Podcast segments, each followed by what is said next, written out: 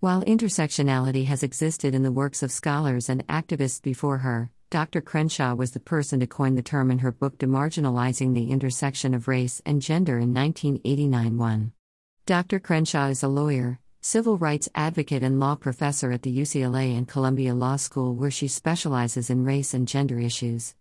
In her book, she describes how anti discrimination laws, feminist and anti racist thought and politics exclude black women due to their intersecting identities of being both black and female. It describes how American society and its structures of oppression treat black women differently than white women and black men, the prototypes of the disadvantaged gender and race, yielding a distinct marginalized identity whose lived experiences do not fall strictly under the mainstream feminist or anti racist movements of the time. Intersectionality looks at how structural, political, and social forces converge to act upon an individual's unique blend of social identities. It helps explain how a person can hold both privileges in some aspects while being oppressed in others. For example, black men who experience racism but still benefit from patriarchy, recognizing that oppression, and means of liberation, cannot be isolated to one factor and instead, is the result of multiple simultaneous axes of oppression.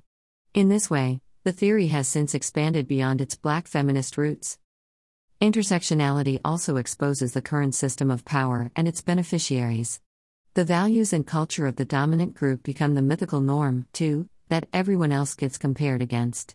In America, the norm is the white, cishet, Christian man established in this country's beginnings to justify the attempted genocide of Native Americans and the enslavement of Africans. 3. Just as race was socially constructed to justify the subjugation of the enslaved blacks by the civilized, superior whites, other systems of oppression are constructed to put the good and the bad on a binary to justify worse treatment. Only against the bad can there be a good. Stigmas and oppressive structural policies are then created to discriminate against those who hold bad identities and reinforce the unequal power system. Oppression, then, comes from an individual's social identities interacting in complex ways with these structural factors to produce disparate life outcomes. Intersectionality operates under the assumption that since individuals have unique experiences that inform their worldview and how they interpret interactions, they hold the authority on their experiences and through this authority, draw the power and knowledge needed to resist their oppression. This is very similar to standpoint theory, 4, just on a more systemic level. Dr. Crenshaw kickstarted the conversation into the mainstream over a hundred years after Sojourner Truth's Ain't I a Woman? in 1851. Rather than asking why Dr. Crenshaw was denied, the bigger question should be why has it taken until 1989 for the tenets of intersectionality to be seriously considered in sociology when there's been literature and debate for over a century? In our reading of Morris's Scholar Denied, we see just how toxic sociology was to anyone that dared upset the status quo. Despite being very popular during his time, Dubois was still effectively erased from the sociological canon for decades. It was especially hard when, in those times, People had so little social mobility that the chances of anyone's voice except those of white men of means being heard are slim to none. Closer to Dr. Crenshaw's time, we see mass social movements as well as scholar activists like James Baldwin and Audre Lorde, both of whom hold multiple intersections of identity, that once again brought to the forefront of general public consciousness intersectional thought, which significantly aided in the receptivity of a public audience. More recently, with the rise of the Internet, discussions around intersectionality became more accessible and democratic. Additionally, according to membership data collected by the American Sociological Association, white men made up 52% of members in 1982 and 43% in 1999, and white women made a sizable chunk in both years, 39% and 36%, respectively. 5. This lack of diversity in sociology has seen the lack of effort of many established sociologists of the time to revise their worldview as well as their sociological perspective.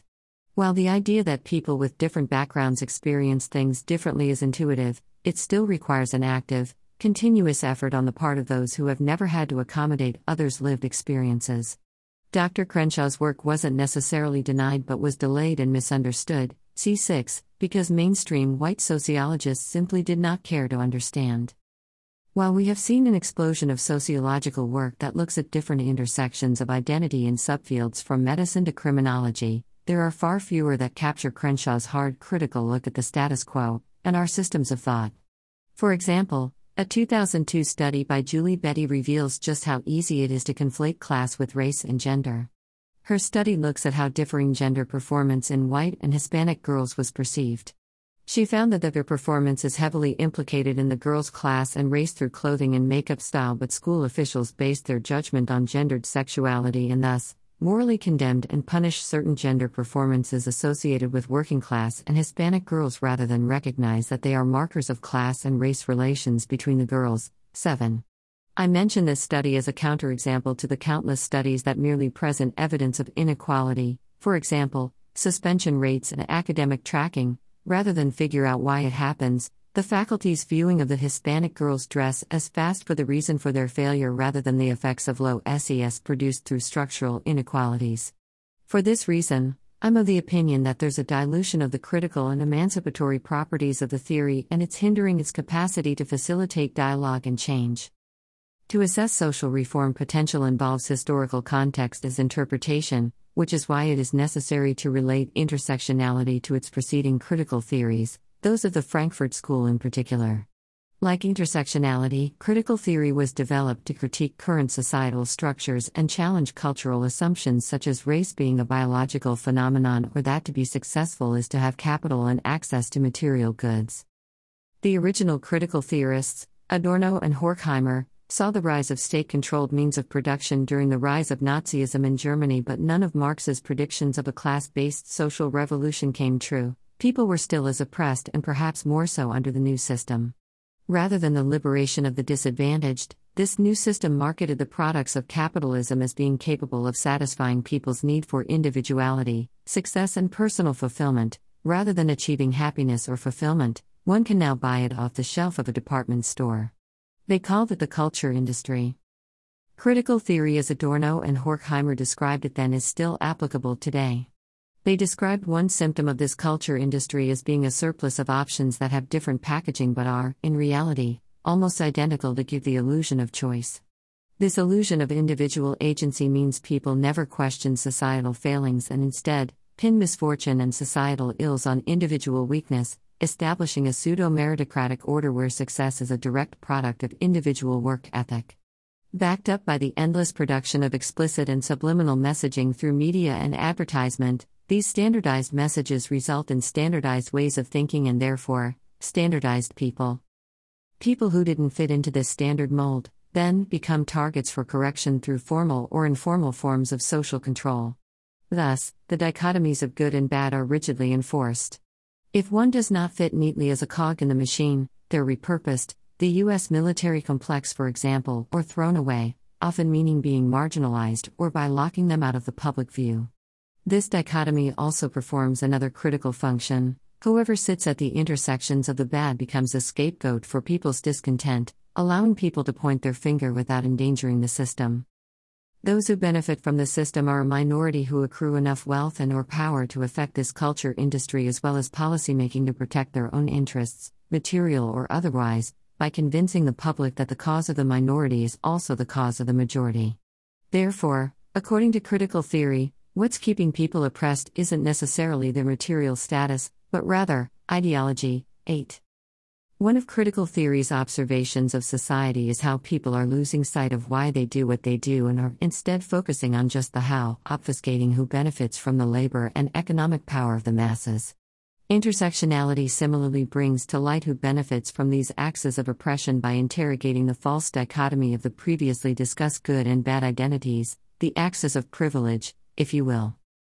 While critical theory is largely pessimistic and describes the bleak prospects of social change in an authoritarian system, intersectionality expands on the fact that ideology is a major limiting factor and goes further to say that understanding oneself and one's position is a source of power that allows people to work towards liberation by giving them means to vocalize their experience.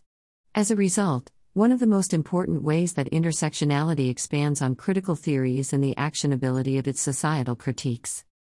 Bibliography 1. Crenshaw, K. 2018. Demarginalizing the Intersection of Race and Sex A Black Feminist Critique of Anti Discrimination Doctrine, Feminist Theory, and Anti Racist Politics, 1989. Feminist Legal Theory, 57 80.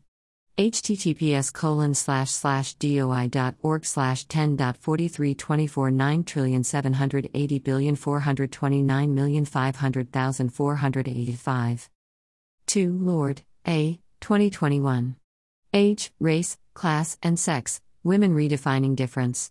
Campus Wars, 191 to 198 https colon slash slash doi.org slash 10.4324 9 trillion 780 billion 429 million 38,556 to 22 3 Roediger, D. 2020, July 20th. Historical Foundations of Race. National Museum of African American History and Culture. Retrieved November 18, 2021 from https colon slash slash myhc.c.edu slash learn slash talking about race slash topic slash historical foundations race. 4 harding s. G. 1986 the science question in feminism. Cornell university pr 5 total asa membership by gender and race slash ethnicity. American sociological association. 2021 june 21st Retrieved November 18, 2021, from https colon slash slash www.asanet.org slash academic professional resources slash data about discipline slash ASA membership slash total ASA membership gender and race ethnicity. 6. Davis, K. 2008. Intersectionality is buzzword. Feminist Theory, 9 1, 67 85? Https colon slash slash doi.org slash 10.1177 1 quadrillion 464 trillion 700 billion 108 million 86,364. 7 Bettie J. 2002. Women Without Class, Girls, Race, and Identity. University of California Press. 8 Appelrouth, S. and Edles, L. D. 2008. In Sociological Theory in the Contemporary Era, Text and Readings, pages 395 to 436. Essay, Sage.